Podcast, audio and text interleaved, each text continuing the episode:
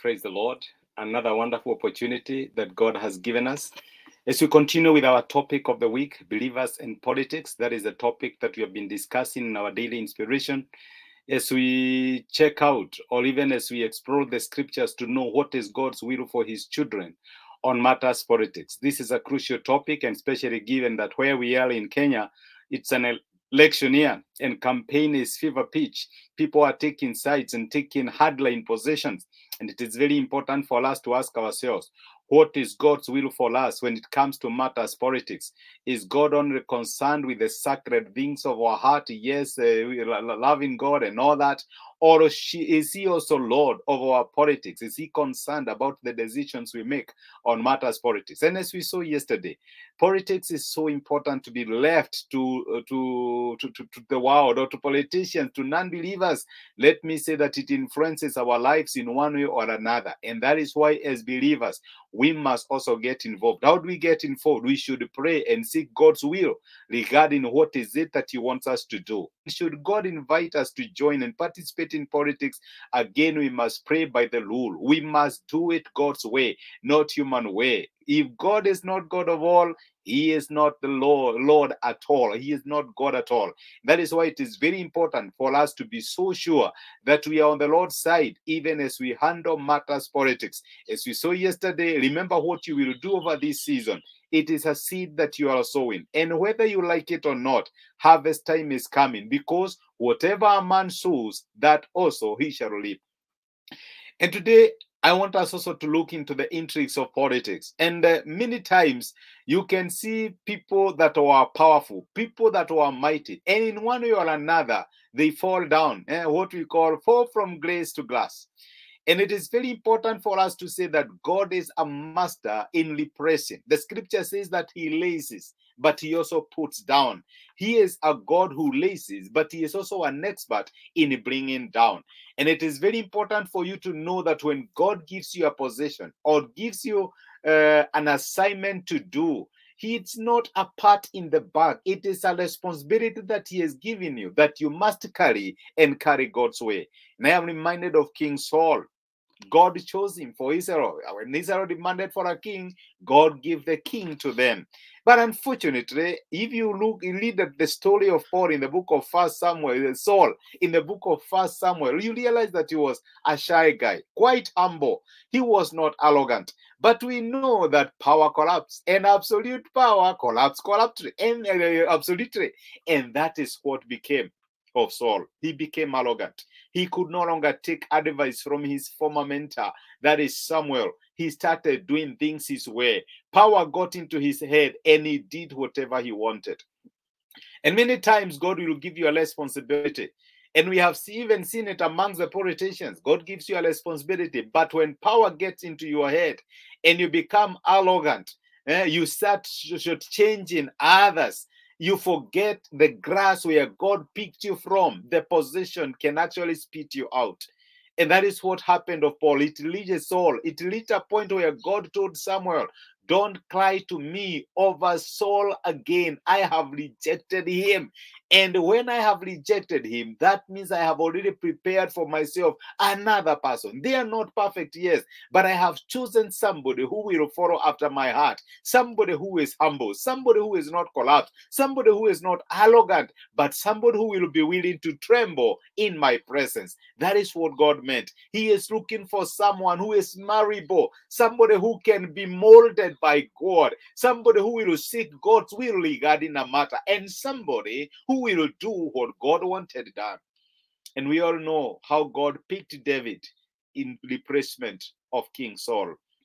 Let me tell you that today you could be powerful, today you could be mighty, today you could be associating yourself with a certain candidate, and then tomorrow they fall out of favor. It is all a question of God repressing. God is an expert of repressing. When you become so arrogant or you start using your position to step on others, when you start harassing men who are created by God's own image, when you see yourself like a demigod, let me tell you, that position will spit you out that position will spit you out. We should embrace power. We should embrace politics with humility because it is a delegated authority. Remember, all authority, first and foremost, comes to God. And when God gives you a responsibility, and especially on matters politics, He is not clapping because you're so good. He is not patting you at the back. It is not to tell you, oh, well done. No, God is giving you a responsibility that you can exercise for His glory that you can exercise for his praise. But when you allow power to get into your head, when you start trampling down on others, when you feel you become so arrogant that you can never be collected, you can never be told anything. Can I tell you something? That position will spit you. And uh, let me, uh, as you saw yesterday, what you saw is what you reap. If you don't want God to direct the course of what you are doing, the position will reject you. The position rejected King Saul, and God told Samuel, I have rejected Saul as king. He has become arrogant, he has become proud. Power has got into his head. He's no longer concerned about my people Israel. I have rejected him. Could you be in a position where God is rejecting you or your preferred candidate? Could you be supporting someone who has fallen out of favor with God? Things are no longer working for him. Everything used to be okay, but you look at things today, things are no longer working for them. You know why? Because God has rejected them.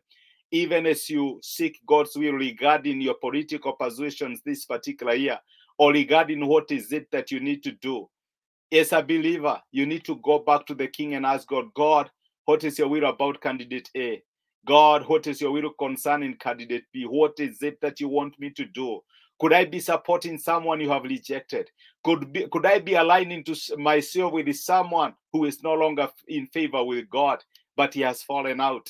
It is very important for us to know it is God who raises and it is God who brings down. And that is what we read in the book of First Samuel chapter two. Uh, if I would uh, read from uh, verse um, Yes, let me read from verse 3. This is what it says Talk no more so very proudly. Let no arrogance come from your mouth, for the Lord is the God of knowledge, and by him actions are weighed. The boasts of the mighty men are broken, and those who stumbled are guarded with strength. Those who are full have hired themselves out for bread, and the hungry have ceased to hunger. Even the barren has borne seven, and she who has many children has become feeble. The Lord kills and makes alive. He brings down to the grave and brings up. The Lord makes poor and makes rich. He brings low and he lifts up. He raises the poor from the dust and leaves the beggar from the ash heap to set them among princes and make them inherit the throne of glory. For the pillars of the earth are the Lord's, and he has set the world upon them. It is God who raises. It is also God who brings down. And it is very important for us to know that even if you follow someone, they are so popular and they are fallen out of favor with God, there is nothing you can do about it. As a believer, before you cast your vote, seek God's will regarding the candidate you are voting for. Is it somebody who is in favor with God or has already fallen out of favor with God? God bless you. Let us pray together. Father, we are grateful because of speaking to us through your word this morning and reminding us that you're God who raises and you also bring down. Your God, dear loving Father, who represses. You repressed King Saul and put in place King David, a man after your own heart. And even as we go to the elections this year, it is you who weighs the heart, it is you who weighs the mind of man. We may not know the people who have lined up, dear loving Father, for possessions. Oh God, it is very easy for us to be deceived. But I pray that you'll encourage us, my brother and my sister, and you'll help us, oh God, that even as we seek your will regarding the candidates that we are going to vote for, we do not go for people that have already fallen out of favor with you, but rather we would stand on your side. You would grant us the wisdom and the grace to know this is the person that God wants me to go for because no matter how many people lined up to vote for Saul, you have rejected him. And ultimately, David will be king. Help us, guide us, dear loving Father, and fill us with your Holy Spirit that we may know your will and your purpose regarding this matter. This is our prayer through Jesus Christ our Lord. Amen and amen. God bless you. And thank you for joining me for this particular inspiration. I do not take it for granted. Have yourself a blessed and beautiful day ahead. Thank you. Thank you so much.